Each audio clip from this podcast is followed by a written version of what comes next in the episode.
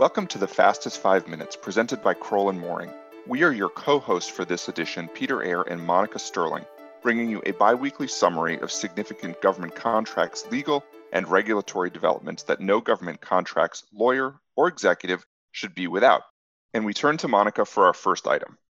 Thanks, Peter. We'll start with a regulatory update from the Department of Commerce.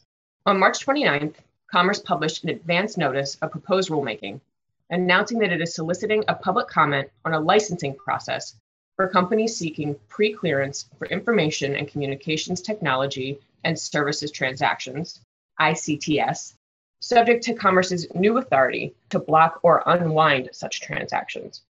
This new authority derives from the interim final rule securing the information and communications technology and services supply chain, which became effective on March 22nd.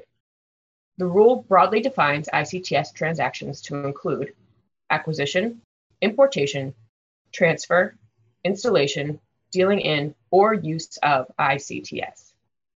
Commerce specifically requested comments on 10 areas, including 1, whether Commerce should model the ICTS licensing process on the notification process employed by CFIUS and or the voluntary disclosure process that the Bureau of Industry and Security uses to consider potential violations of export control laws. 2, the advantages and disadvantages of varying approaches to the pre-clearance or licensing process. 3, potential measures to protect the interests of small businesses in the licensing process.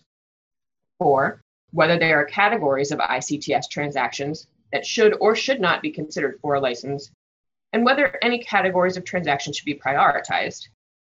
5, considerations that Commerce should assess with respect to the potential for mitigation of an ICTS transaction in the licensing process.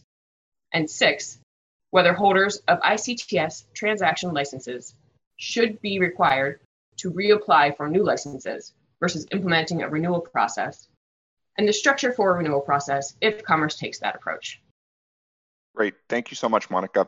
So now we move on to an update on something we've talked about before, and that's the overlap between the Antitrust Division at DOJ and government contracts. So here's the update.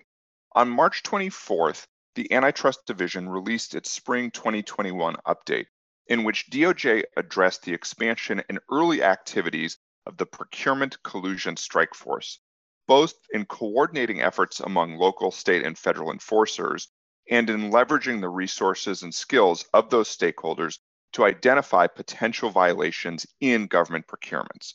So we've talked about this before, but just by way of background, DOJ stood up this strike force in late 2019 with a team of US attorneys and included other resources as well, like the FBI, DOD, GSA, Postal Service, and that number and number of stakeholders has really expanded. The update references active PCFS investigations of procurements ranging from defense and national security procurements to local public work projects.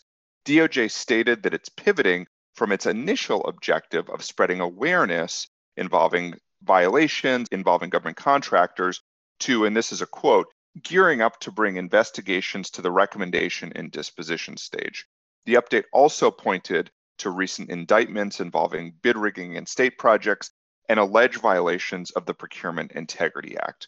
DOJ also introduced 2 new endeavors to combat collusion in government contracting.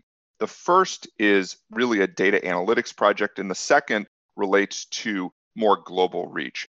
The data analytics project is essentially a new resource to detect potential bid rigging, and it was launched in 2020, and it will leverage various partners and their respective platforms to collect and retain data and share it among government buyers, so there's more information to analyze for potential patterns to demonstrate collusion or bid rigging. The global initiative, it's essentially a branded extension of the strike force's efforts, and it's focused on preventing, detecting, and prosecuting bid rigging abroad, taking advantage of the DOJ resources in the criminal and international sections. The aim of this global initiative is to expand the strike force's reach by building relationships with foreign competition authorities to better protect U.S. taxpayer-funded procurements internationally. So lots to watch there. Next, we'll turn it back to Monica. Thanks, Peter. Next, we'll turn to supply chain and the VA. On March 24th, the director of GAO's Contracting and National Security Acquisitions, testified before the Subcommittee on Oversight and Investigations of the Committee of Veteran Affairs of the House of Representatives regarding VA's process to modernize its supply chain and acquisition management challenges. In her testimony, the director addressed how the VA faced challenges with procuring and tracking goods in response to the COVID-19 pandemic, which exposed existing issues with VA supply chain management. Despite its numerous ongoing interrelated supply chain management initiatives, GAO found that VA lacked a comprehensive supply chain strategy, which would be necessary to successfully prepare for future health emergencies and meet veteran needs. To remedy these issues, GAO recommended that VA develop a comprehensive supply chain management strategy that, among other things, outlines how the VA's various initiatives relate to each other and to VA-wide initiatives. This strategy should also link to the VA's overall efforts to address its acquisition management challenges. Now back to Peter to round us out. Great. We've got one more item. In our episode 2 weeks ago, we talked about the American Rescue Plan and the opportunities and challenges presented for contractors of all shapes and sizes all over the world. Also now entering the conversation is the American Jobs Plan, which President Biden announced on March 31st of this year.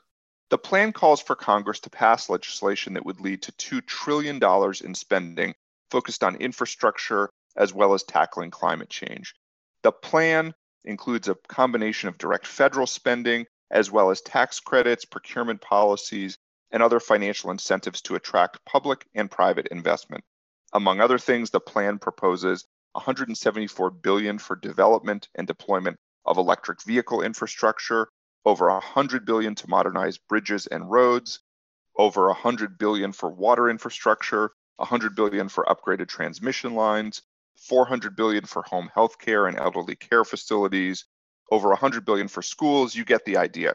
It's a lot of money on the table that's being proposed as part of this broad infrastructure package. This is something we'll be watching closely over the coming weeks and months as the plan is discussed and debated between the White House, Congress, and many other stakeholders, but certainly lots for government contractors to be focused on and pay attention to. And with that, we will close it out for this edition. This has been The Fastest 5 Minutes, brought to you by Kroll and Mooring. See you again in 2 weeks. If you have any questions about these items, I can be reached at 202-624-2807, and Monica can be reached at 202-624-2549. Thanks for joining. The Fastest 5 Minutes podcast is brought to you by Kroll and Mooring LLP. Subscribe on Apple Podcasts. And if you enjoy our show, please leave us a review. You can find more information at kroll.com/govconpodcast.